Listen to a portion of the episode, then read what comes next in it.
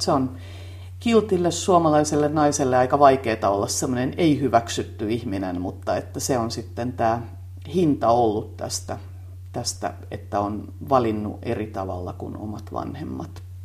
Katriina Järvinen, sinä olet sosiaalipsykologi, antropologi, psykoterapeutti, kouluttaja, kirjailija, olet myös äiti, puoliso. Aika monta titteliä olet ehtinyt elämäsi aikana hankkimaan. Niin, joo kyllä. Niitä tässä iässä alkaa ihmisellä olla niin paljon, että melkein hävettää, kun se rimpsu sanotaan. Että, mutta että on kyllä ehkä tehnyt vähän tavallista enemmänkin asioita. Se itseni etsiminen on ehkä edellyttänyt sitä, että on pitänyt kokeilla monenlaista.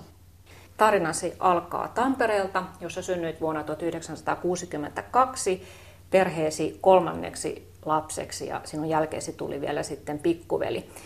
Lapsuusperheesi asui Tampereen Kyttälän kaupungin osassa ihan keskustassa itse asiassa, Pelava-tehtaan kadulla ja tässä ensimmäisessä valokuvassa onkin lapsuustalosi, tämä vanha vuosisadan alussa rakennettu kivitalo ja taustalla näkyy Tampereen tuomiokirkko ja muita kerrostaloja. Ja nyt kun tätä taloa katselee nykyihmisen silmin, niin tämähän tulee sinun olo, että vau, että sinä olet asunut oikein tällaisessa hienossa juukentalossa, mutta toki silloin 60-luvulla niin ajat ja arvostukset olivat toisenlaisia. Joo, erityisesti kun mä menin Johanneksen kansakouluun vuonna 1969, niin mulle selvisi, että monet kaverit tuli niistä ihanista uusista elementtitaloista sieltä Tammelasta, kun se puutammela oli sitten siinä vaiheessa jo osittain laitettu maan tasalle. Ja, ja äh, sitten osa asu puutaloissa ja heillä oli ulko ja jotenkin tämä talo, josta mä itse tulin, niin se oli vähän niin kuin epäilyttävä, että se ei ollut semmoinen siisti, hieno elementtitalo. Meillä oli tosiaankin sisävessa, mutta että, että jollain tavalla mä häpesin sitä, että ettei nyt sitten kukaan luule, että mä, mä kuulun noihin kaikista surkeimpiin, jotka, jotka haisee pissalle aina loppuviikosta, koska niillä ei ollut peseytymismahdollisuuksia kuin sitten ehkä lauantaina saunassa. Mm. No, millaisissa asioissa se teidän perheenne vähävaraisuus näkyy?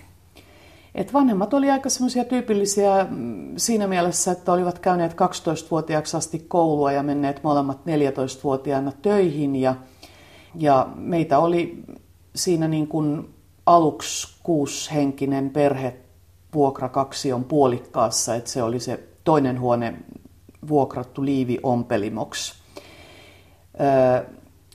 Se köyhyys näki, näkyi varmaan sillä tavalla, mikä on nyt vähän niin kuin traagista, että, että äiti teki tosi kauniita vaatteita, ompeli ihan niin kuin alusta pitäen talvi, talvitakit ja ihan kaikki, kaikki koko perheelle, mutta että sitten joillakin kavereilla oli semmoiset komeet lakkanailon pusakat Aholaidalta tai, tai Anttilasta, joka silloin tuli, niin totta kai mä olisin niin kuin, aina on ollut vähän turhamainen, niin olisin halunnut sitten semmoisia niin kaupasta ostettuja.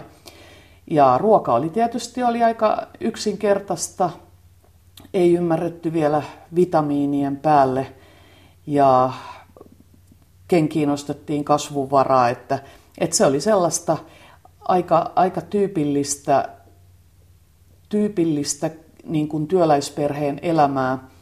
Ja sitten myös ihan selvästi niin kuin kehitys alkoi kehittyä, että siinä meidän talon naapurissahan oli myös hotelli Tammer, jossa usein näin kun Kekkonen seurueineen sinne tuli. Ja sitten koska molemmat vanhemmat oli töissä, toinen verkatehtaalla ja toinen kumitehtaalla, niin sitten kun Kekkonen matkusti Neuvostoliittoon, niin hän teki siellä hyviä bisneksiä ja molempien vanhempien tehtailta sitten lähetettiin tavaraa sinne, myytiin Neuvostoliittoon ja tehtiin kolme löysiä ja ja meidän perhe alkoi vaurastua sillä tavalla niin kuin siihen aikaan oli tapana, että, että molemmat vanhemmat aina käytti paljon sanaa lakko, jonka mä oon nyt sitten myöhemmin ymmärtänyt, että siellä niin kuin työläiset istuivat ja taistelivat niin kuin parempien palkkojen puolesta ja se sitten tarkoitti sitä, että isä hyvin tyy-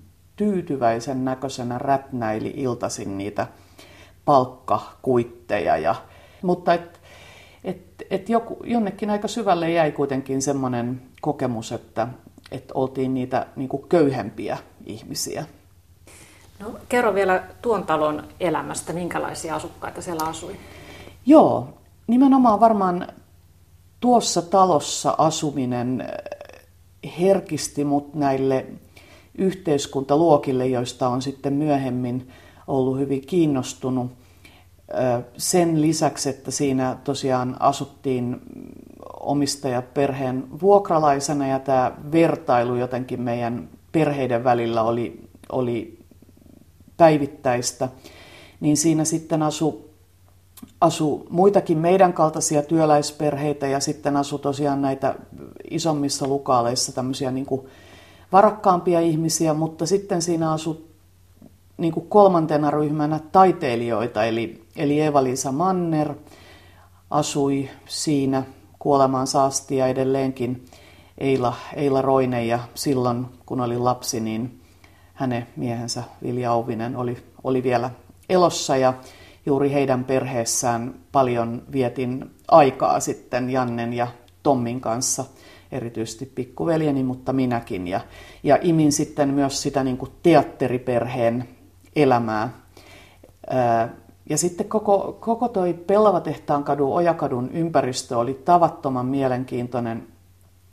Meillä oli naapurissa liekkimaja, eli oli näitä sodan käyneitä miehiä, joita pultsareiksi kutsuttiin, niin niillä oli sitten omat, omat nimet, että oli Tenu-Pekka ja Karhu Ville ja, ja sitten kun meillä tai tässä naapurissa leivottiin, niin sitten saatettiin viedä, viedä tota serkkutytön kanssa näille sedille lämpimäisiä, niijattiin, niksautettiin ja kysyttiin, että maistuisiko sedille, sedille tuore pulla. Ja sitten niihin aikoihin vielä niin kuin siihen aikaan käytettiin sanaa mustalainen, niin mustalaiset kiersi ovelta ovelle ja oli aika paljon kaikenlaista niin kuin kerjäläistä ja, ja tota tämmöistä kulkuväkeä ja semmoinen sosiaalinen vastuu oli niihin aikoihin, että ei ollut sosiaaliturvakaan vielä tällainen kuin tänä päivänä, niin sitten semmoista, joihin luotettiin, niin, niin ne pyydettiin syömään ja kahville ja ne sitten jatko siitä matkaansa ja oli kaikenlaista semmoista niin kuin kylähullua siinä ympäristössä, että et, et siinä oli kyllä tämmöis, tämmöiselle niin kuin ihmisistä kiinnostuneelle lapselle ihan hirveän paljon kaikkea jännää.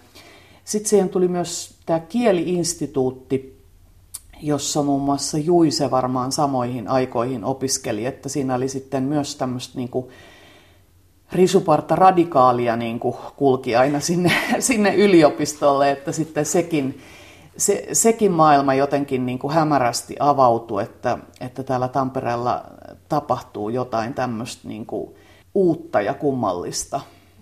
Koko yhteiskunnan kirjo oli nähtävissä tuossa Pelavatehtaan kadun talossa. Sanoit, että viihdyit paljon siellä Eilaroineen ja Viljauvisen kotona ja imit sitä teatterin maailmaa, niin miten heidän perheensä elämä oli erilaista verrattuna sinun perheesi elämään, että se kiehtoi sinua?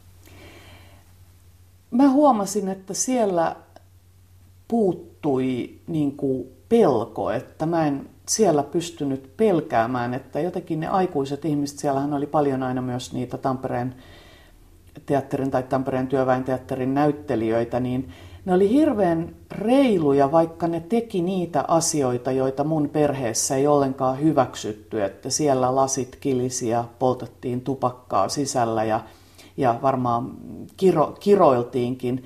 Mutta samanaikaisesti ne ihmiset ei ollut ollenkaan pelottavia, että et ne, oli, ne keskusteli lasten kanssa ja suhtautui hirveän tasa-arvoisesti lapsiin. Niin teidän perheenne oli helluntalais perhettä, että kuulutte Saalen seurakuntaan.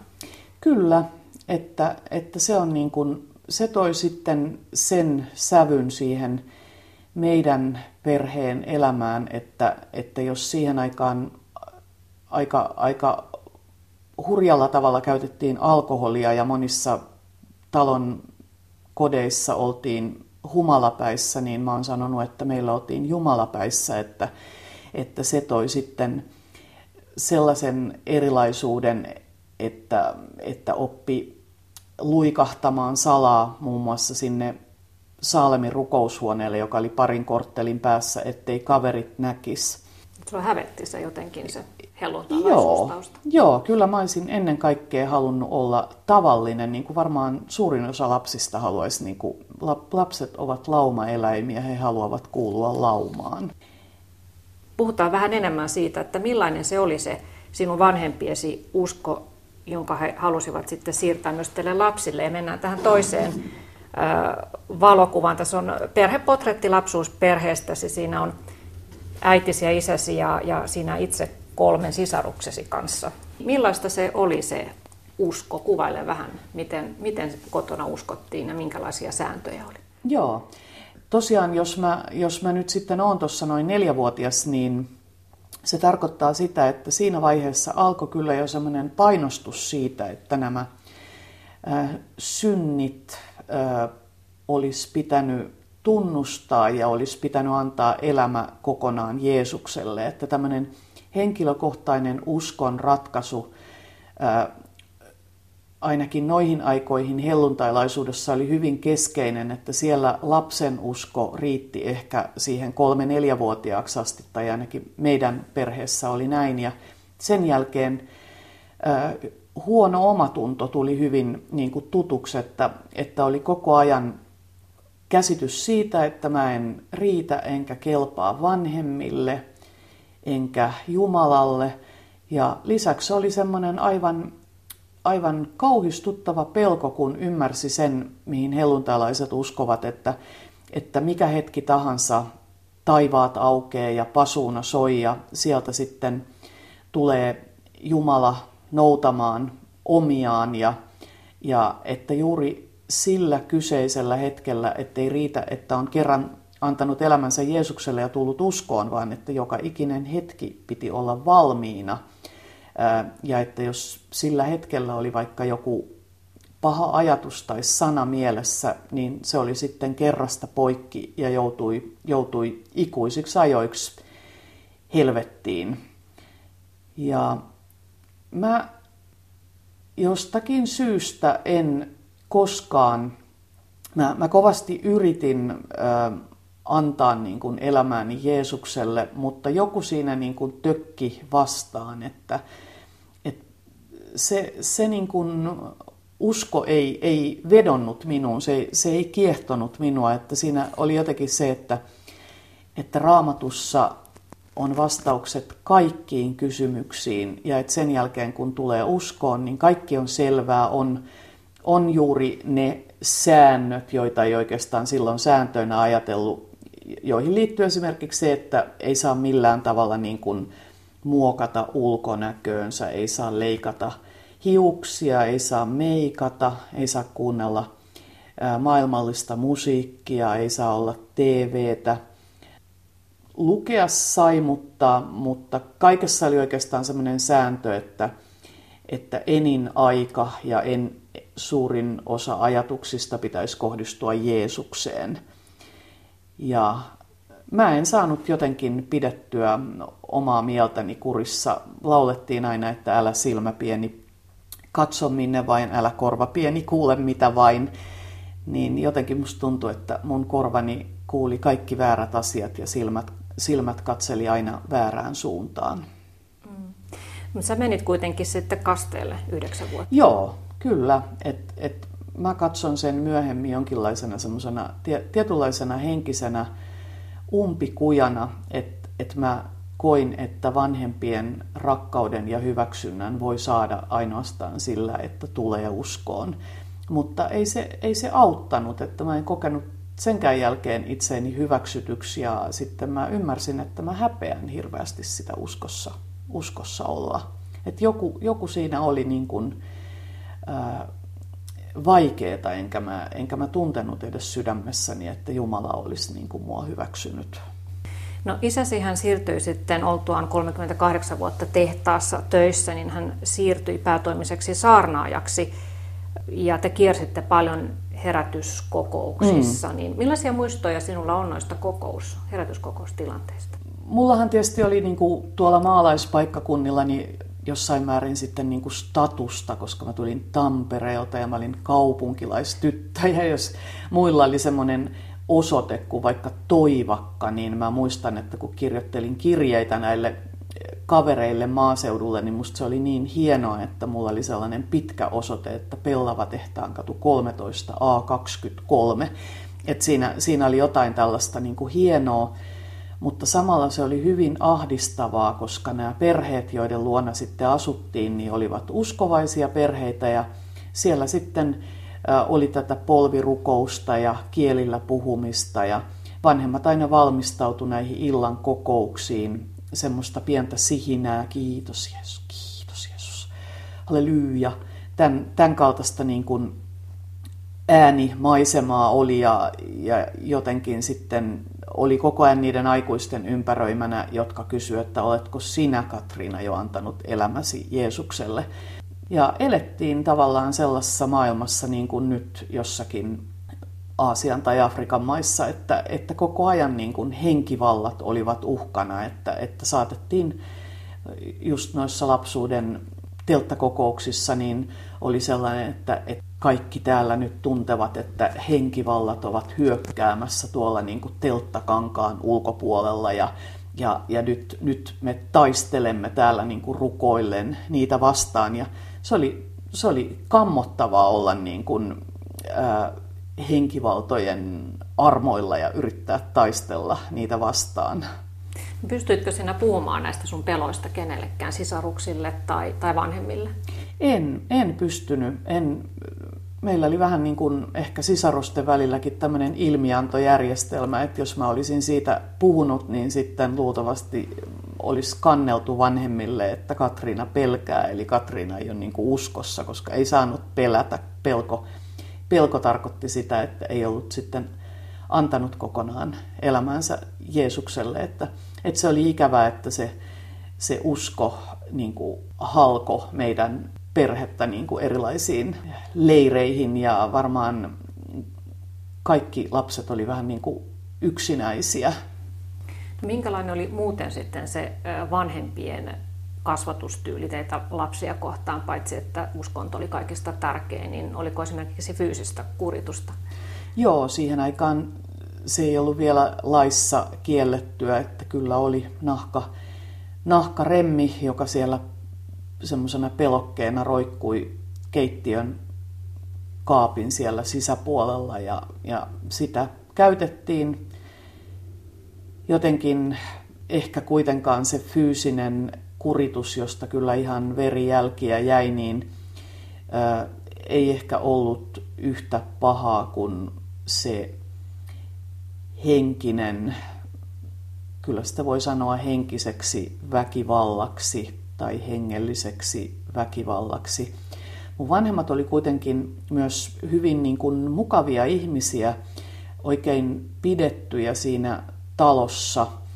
Et jos ei olisi ollut tätä, tätä uskoa, niin mä luulen, että mä en olisi niin kuin traumatisoitunut sinänsä esimerkiksi tuosta niin kuin fyysisestä kurituksesta. Et, et se oli vielä sitä niin kuin ajan henkeä mutta kyllä, kyllä koen, että mun mielelle oli ylivoimaisia käsitellä juuri nämä tähän uskonnolliseen maailmaan kuuluvat asiat. Ja sä oot kirjoittanut yhdessä kirjassasi, että tuo ahdistava uskonto ja kodin tiukka ilmapiiri niin tavallaan rikkoi sen lapsen minuuden ja olet sitten aikuisena joutunut palapalalta rakentamaan sitä minuuttasi uudestaan. Ja niin, mitä mieltä olet nyt tällä hetkellä aikuisena, että oletko pystynyt antamaan anteeksi sitä vanhempien toimintaa ja kaikkea sitä, mitä jouduit sitten henkisesti prosessoimaan pitkiä aikoja sen jälkeen? No mä ajattelen, että jotenkin anteeksi antaminen on aika hankala termi, että, että jos mä niin kun annan anteeksi, niin se kuulostaa hieman siltä, kun mä hyväksyisin tuollaisen toiminnan. Jos mä hyväksyn sen niin kuin omalla kohdalla, niin silloin mä hyväksyn sen kaikkien maailman lasten kohdalla.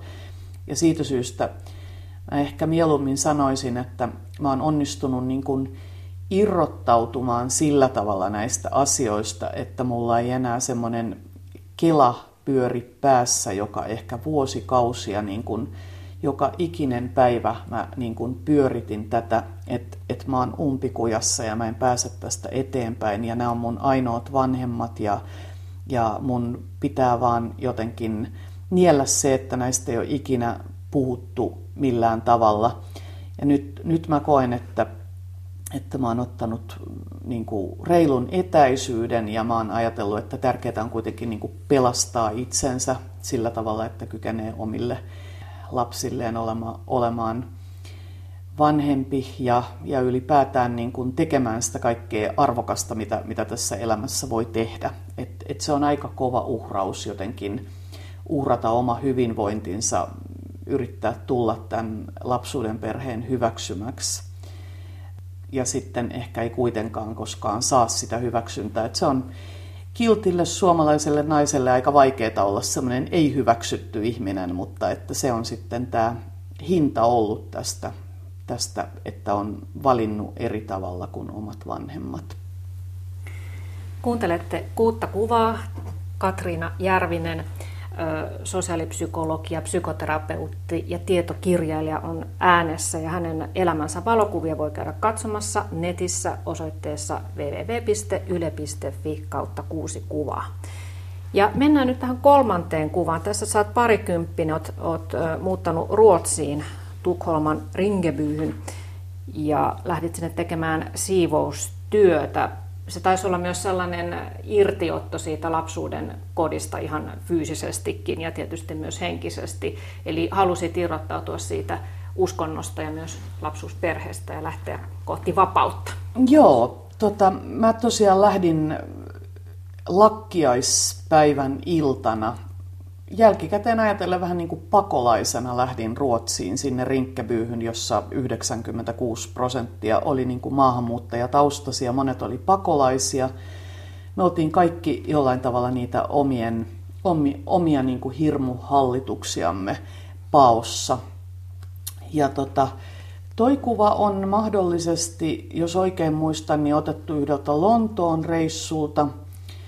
Ja mä valitsin sen sen takia, että, että mä näytän jo ihan niin kuin katuuskottavalta, eli, eli ihan tavalliselta länsimaiselta nuorelta naiselta.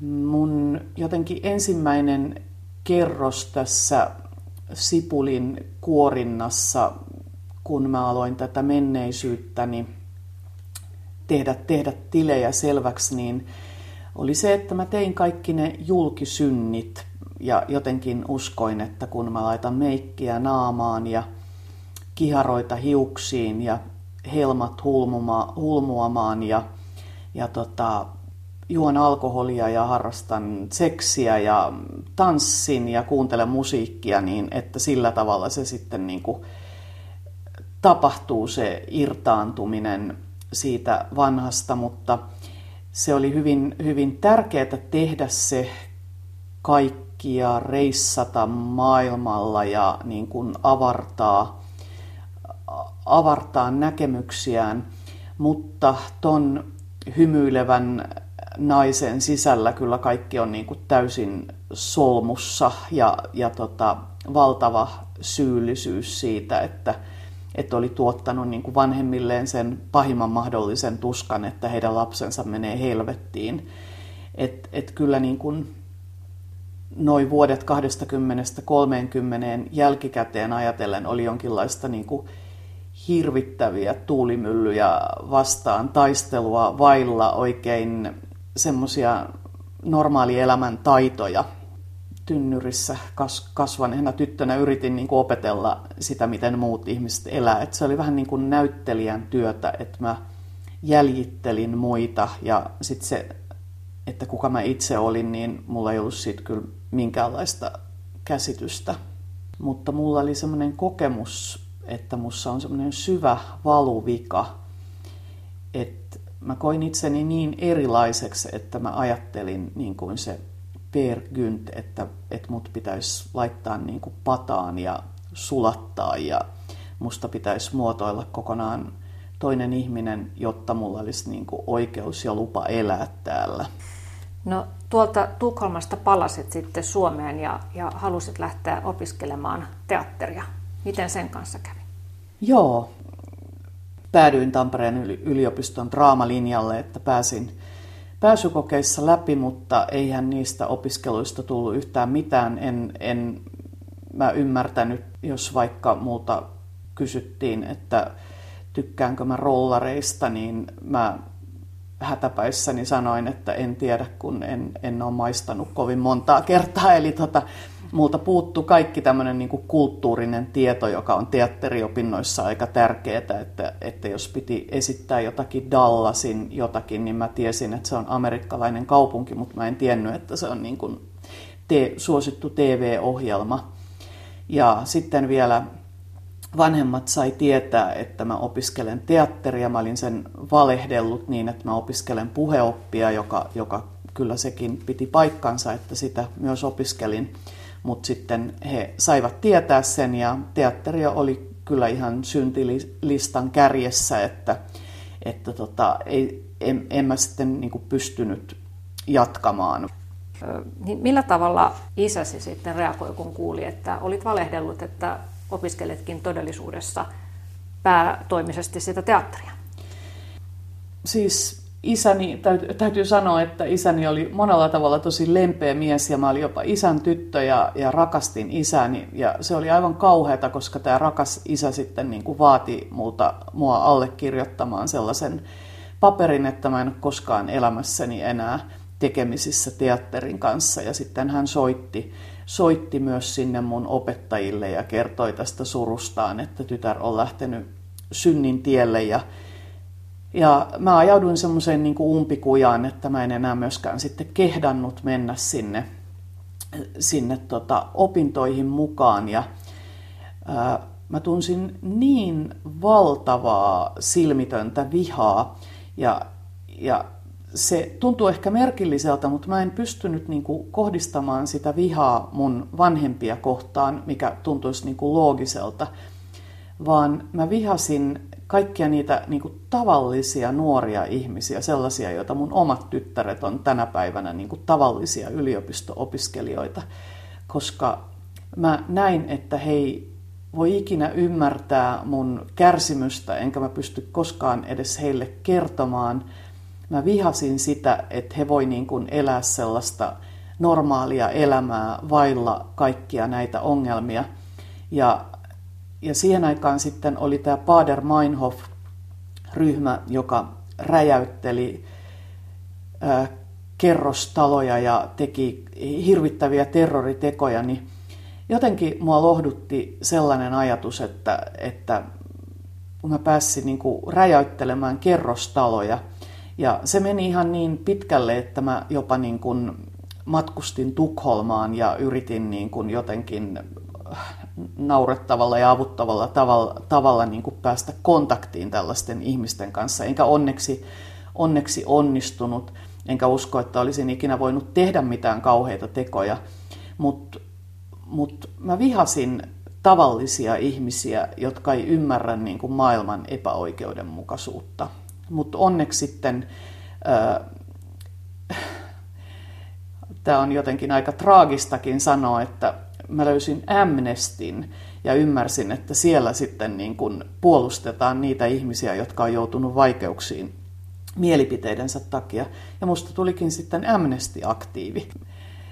Sitten lähdin Helsinkiin ja, ja opiskeleen sitten toista, toista ainetta, joka ei ollut ihan yhtä paha, mutta että, että semmoinen oppiaine kuin kulttuuriantropologia, jossa sitten tutkittiin vieraita kulttuureita, niin se sitten vanhempien mielestä oli myös hyvin epäilyttävää, että siinä yritetään näitä pakanakansoja, niiden ihmisiä ymmärtää niitä villejä menoja, että mä yhtäkkiä tajusin, että mä voin jokaista tenttikirjasta ymmärtää paremmin itseeni ja sitä sitä uskon yhteisöä, jonka keskellä olin elänyt, että tällaisiahan on maailmassa kaiken, kaikenlaisia niin kuin kummallisuuksia. Että jatkoin opintoja ja valmistuin, valmistuin sitten kolmikymppisenä. Otetaan Katrina Järvinen tähän sitten tämä neljäs kuva. Mitä näet tässä? Tässä olen tutustunut tähän nuoreen aviomieheeni noin viisi kuukautta sitten ja, ja ollaan menossa naimisiin ja mä oon ehkä sen saman viisi kuukautta ollut myöskin raskaana. Tämä herättää mussa hilpeyttä ja myös jotenkin ajatuksia siitä, että kuinka pienestä ihmisen elämä on kiinni. Että tuossa oli sitten 90-luvun lama laskeutunut ja mä olin opintojen loppuvaiheessa ja sitten kun mä tapasin sattumoisin tämän kunnollisen nuoren miehen, niin en tuntenut mitään suurta intohimoista rakkautta, mutta yhtäkkiä se vaikutti tämmöiseltä ratkaisulta kaikkien niiden iranilaisten ja irakilaisten ja kreikkalaisten ja espanjalaisten ja ruotsalaisten ja suomalaisten ja nigerialaisten ja venäläisten poikaystävien ja yhden yön suhteiden jälkeen, että, että mä saisin niin tavallisen elämän saunavuorot ja yhteiset kauppareissut. Ja tota, raskaus ei varmaan alkanut ensimmäisenä yönä, mutta, mutta ensimmäinen yhdessä vietetty yö oli sellainen, että, että nykyinen ex-mieheni, lasteni isä, niin hän kertoi tuossa nykyisen vaimonsa ja itsensä 50, yhteisillä 50-vuotispäivillä asian, jonka mä olin torjunut muistoistani, että, että siinä meidän ensimmäisenä yönä siinä parisängyssä toisella puolella oli myös toinen yrittäjä, mieshenkilö, joka oli minusta kiinnostunut eikä suostunut jäämään, vaan, vaan lähti kolmanneksi pyöräksi. Ja, ja tota, olin unohtanut sen, että jos olisin kääntynyt sitten hänen puoleensa, enkä, enkä tämän lasteni isän, niin, niin lapseni olisivat puolittain sitten toiselta äidinkieleltä englanninkielisiä ja irlantilaisia. Mutta he eivät tietystikään olisi niitä lapsia, jotka mulla on, joten olen, olen todella onnellinen tästä, tästä käänteestä, jonka elämäni sai. Eli, eli saatiin sitten vajaan kolmen vuoden kuluttua myös esikoistyttärelle sisaria. Nyt tytöt on nuoria aikuisia ja heillä on tavattoman hyvä isä ja, ja tota, toivottavasti äitikin, että ollaan hirveän läheisiä. Et, miten, miten sä pystyit solahtamaan siihen äidin rooliin? No yhtäkkiä se tuntui niin kuin ratkaisevan ihan kaiken. Et, et silloin mä jotenkin uskoin, ja, ja se on osittain toteutunutkin, että, että nyt mä voin rakastaa omia lapsiani sellaisella rakkaudella, jota mä en ole itse kokenut. Ja se on ollut myös hyvin niin kuin korjaava kokemus. Että musta tuntuu, että mun lapseni ei ole ikinä joutunut pelkäämään mua. Sä oot pystynyt katkaisemaan sukupolvien ketjun tässä suhteessa. Toivottavasti. Et mä en keksi, mitä mun lapseni voisivat tehdä, joka ei tähän niin kuin ihmisyyden piiriin mahtuisi ja olisi sillä tavalla inhimillistä. Jos vielä tähän valokuvaan palataan sen verran, että tosiaan elettiin niitä 90-luvun lamavuosia ja sä opiskelit samaan aikaan yliopistolla, niin kerro vähän siitä, että millaista erilaisuutta tunsit niiden opiskelijakavereiden kanssa, jotka olivat kotoisin Kulosaaresta ja, ja kruunuhaasteja, joilla sitten oli lamankin aikaan se, se varakas suku siellä tukena. Joo, mä tota, sosiologian johdantokurssilla koin semmoisen niin kuin, niin kuin suuren järkytyksen, niin suuren järkytyksen, että mä en voinut koskaan jatkaa sosiologian opintoja, koska mä yhtäkkiä ymmärsin siellä, että mä tuun työväenluokasta ja että se on niin kuin eri luokka kuin useimmilla opiskelukavereilla, jotka tuli vaikka sieltä Krunikasta tai Kulosaaresta akateemisista perheistä. Ja se oli mulle hyvin vaikea asia, että sen tajuamisen jälkeen mä en millään tavalla tuonut sitä esille, vaan yritin kahta pontevammin esittää, että olen ihan niin kuin muutkin. Mutta sitten tosiaan tultiin siihen valmistumisvaiheeseen ja siihen 90-luvun lamaan. Ja, ja huomasin, että, että nämä olimme eläneet ihan yhtä köyhästi näiden opiskelukavereiden kanssa syöneet kevyt lounaita ja reissanneet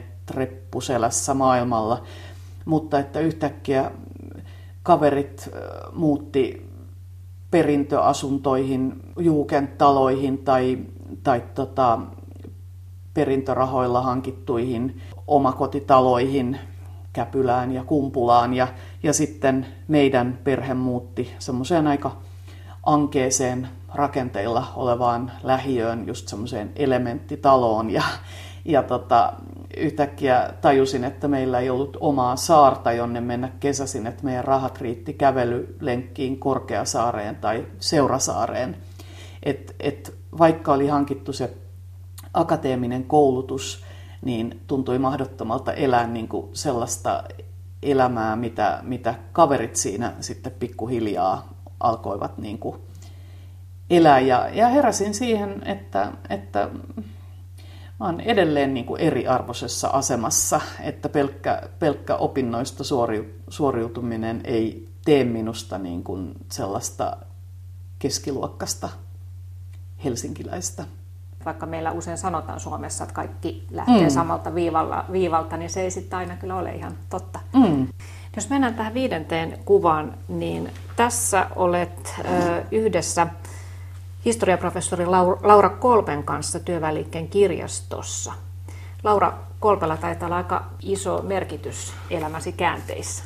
Joo, mä otin tämän kuvan ihan sen takia, että mua kiehtoo se, että kuinka pienestä tosiaan ihmisen elämän valinnat voi olla kiinni. Ja mä sitten rohkaistuin samoihin aikoihin, kun olin terapiassa, niin, niin kirjoitin tällaisen vuonna 1998 kirjoituksen yliopistolehteen, jossa mä niin, niin sanotusti tulin kaapista ulos tämän erilaisuuteni kanssa ja kerroin niistä kokemuksista, että, että en pysty kaikkea niin kuin jakamaan opiskelutoveraiden kanssa. Ja tämä aiheutti siis hirveän suuren niin kuin paheksunnan ja ulos sulkemisen tämä mun kirjoituksen ilmestyminen multa kysyttiin, että onko mä sairastunut masennukseen tai onko mulla mielenterveysongelmia.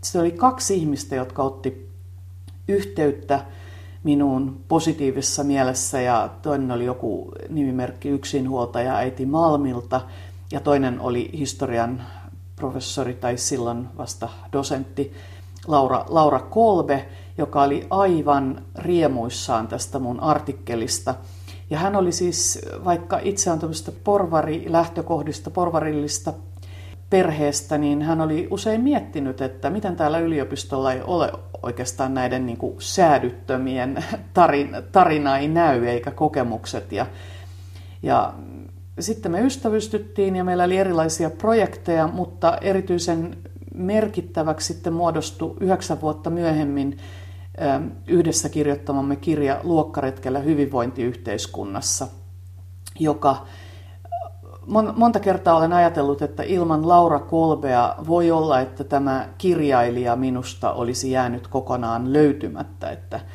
että mun yhteiskunnallinen itsetuntoni on niin heikko, että mä en olisi ikinä uskaltanut lähestyä yhtään kustantamoa, enkä tiedä olisiko mua sitten niin kuin otettukaan täysin tuntemattomana sukunimeltäni Jär, Järvinen ta- tavallinen ihminen, että olisinko mä edes saanut sitä huomioon, että mun käsikirjoitus olisi luettu, mutta en mä olisi uskaltanut kirjoittaa.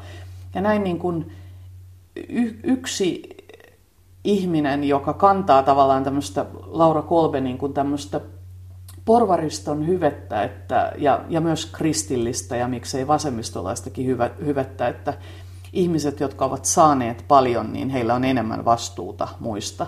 Hän kauniilla tavalla niin kuin näki minut, kannusti ja otti vielä mukaan niin kuin kirjoittamaan kirjaa. Ja se on ihan ratkaisevalla tavalla muuttanut mun elämän ja ehkä en myöskään enää tunne itseäni niin erilaiseksi, että, että se ehkä johtuu siitä, että kirjailijana saa niin kuin luvalla olla erilainen ja siitä on jopa, jopa apua ja etua. Tuon Luokkaretki-kirjan jälkeen olet kirjoittanut useita tietokirjoja ja monessa niissä on vahvasti semmoinen oma elämä kerrallinen aines mukana. Mitä Katrina Järvinen kirjoittaminen sinulle merkitsee? No mä luulen, että oon pienestä pitäen yrittänyt kotona vanhemmille. Mä oon yrittänyt niin puolustautua, mä oon yrittänyt kertoa asioita, mitä mä oon ajatellut. Usein niihin on sanottu vähän niin kuin, että höpö höpö, että, että puhuu kuin ruuneperi, vaikka ei ole mitään asiaa. Ja, ja sitten mä oon myöhemmin kokenut, että mun tarinani, että mä en ole pystynyt niin kuin kommunikoimaan sitä muun muassa siellä yliopistoaikoina. Ja kirjoittaminen varmastikin merkitsee mulle sitä, että mä, mä saan tuoda niin kuin korteni kekoon ja kertoa, että tällainenkin elämä on mahdollinen tässä, tässä meidän maassa. Ja mä saan hahmon semmoisille epämääräisille asioille. Mä ehkä puran sitä kitkaa, että väitetään, että asiat on näin, mutta minä koen, että ne ovat näin. Ja sitä jännitettä mä niin kuin kaikissa kirjoissani varmastikin puran. Psykoterapeutti, tietokirjailija Katriina Järvinen, me ollaan tässä käyty läpi viisi tärkeää valokuvaa sun elämästä. Mikä voisi olla se kuudes kuva, se kuva, joka on vielä ottamatta? Joo, mä huomaan, että mulla ei ole mitään semmoisia suuria haaveita, että, että elämä on kerta kaikkiaan ylittänyt täysin mun odotukseni, että se, että mulla on ollut onni, onni saada kaksi ihanaa lasta, tulla äidiksi ja mä oon saanut rakkautta, elän, elän rakastamani ihmisen kanssa ja ajattelen, että, että toivottavasti siinä kuudennessa kuvassa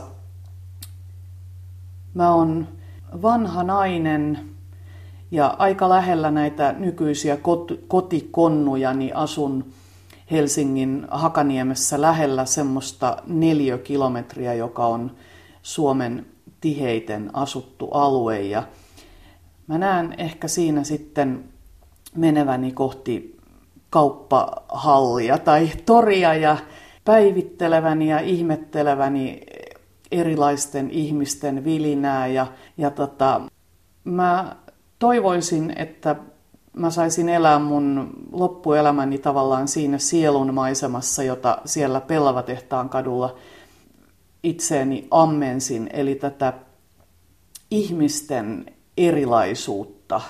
Että mä, mä tunnen olevani turvassa silloin, kun mä oon niin kuin ihmisten keskellä. Ja mä asun kerrostalossa, jossa ihmisiä on niin kuin yläpuolella ja alapuolella ja ja vieressä ja niitä näkee myös ikkunasta, ne vilisee siellä ja mikään ei tuota mulle sen suurempaa tyydytystä kuin, niin kuin elää ihmisten keskellä.